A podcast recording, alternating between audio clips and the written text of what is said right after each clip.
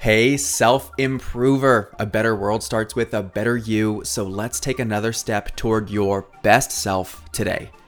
This is your weekend recap. Now, let's review. On Monday, I had you look forward one year. Your days will still be 24 hours long, but how you'll fill those days, all of the details, are still to be determined. If you have a dream in mind and you want it to be a part of your life in one year, you need to start working toward it now. It's not going to happen all at once, but you'll be surprised by how much you can accomplish in one year. Tuesday, I shared a bit about the importance of being intentional with your spending. Money problems are a major cause of adversity in life, and many people aren't more diligent checking their finances because they'd rather avoid the short term pain it causes than fix the root cause. This happens throughout our life, but it's highlighted here with our money habits. Wednesday, I talked about the two types of stress.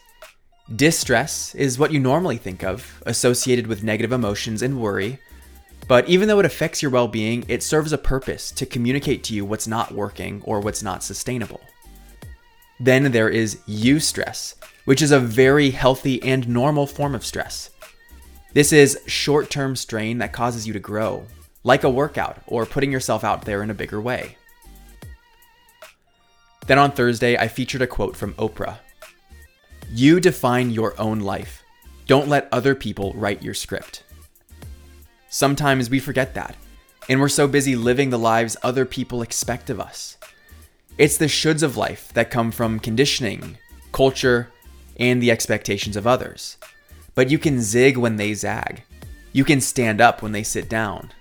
Know that it's within your power and create the life you want for yourself. Then finally, on Friday, I gave you some things to think about when you're not feeling good enough. Adopt a growth mindset and realize not being good enough is not a reflection on you. It's your relationship with the environment, which can change and be improved. It's okay to not know how to do something. It's okay to need more time. And it's okay to need help. It is all part of the process. I'm Brian Ford and I hope you can give yourself the credit you deserve. You're doing your best, and that's all you can ever expect of yourself. And if you're not, then know that you've got more in the tank and be inspired to chase what you're capable of.